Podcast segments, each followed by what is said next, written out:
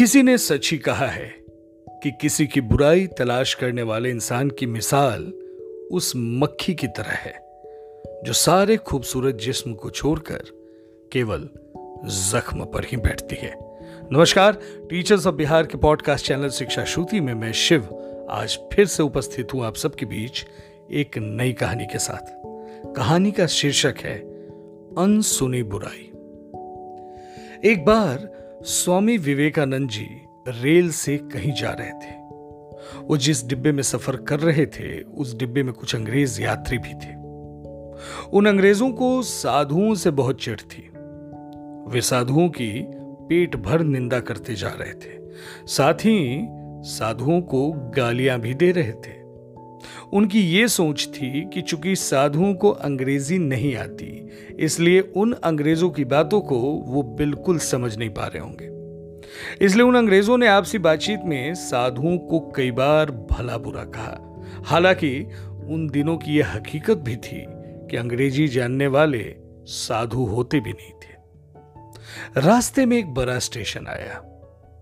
उस स्टेशन पर विवेकानंद जी के स्वागत में हज़ारों लोग उपस्थित थे, जिनमें विद्वान एवं अधिकारी जन भी थे।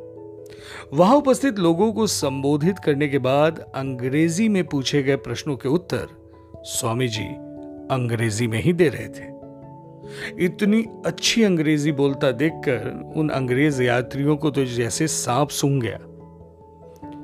वो रेल में उनकी बुराइयाँ काफ़ी की थी और ये देखकर उनको काफ़ी बुरा लगा कि ये उनकी बातों को स्वामी जी ने पूरे तरीके से समझ लिया होगा। अवसर मिलने पर वे विवेकानंद जी के पास आए और उन्होंने नम्रतापूर्वक पूछा, स्वामी जी, आपने हम लोगों की बात सुनी। आपने बुरा माना होगा ना? स्वामी जी ने सहज शालीनता से कहा, मेरा मस्तिष्क अपने ही कार्यों में इतना अधिक व्यस्त था कि आप लोगों की बातें सुनी भी पर उस पर ध्यान देने और उनका बुरा मानने का अवसर ही नहीं मिला।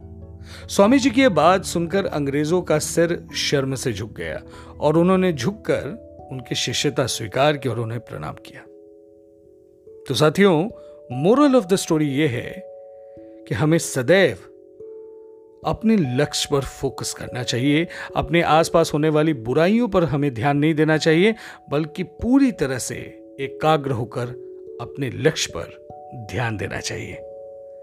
तो कैसी लगी कहानी आपको ज़रूर बताएँ। साथ ही टीचर्स ऑफ़ बिहार के पॉडकास्ट चैनल शिक्षा श्रुति को सुनते रहें। तो आज के लिए बस इतना ही। मिलते हैं अगली बार एक नई कहानी के साथ। तब तक के लिए सभी शिक्षकों और बच्चों को नमस्कार।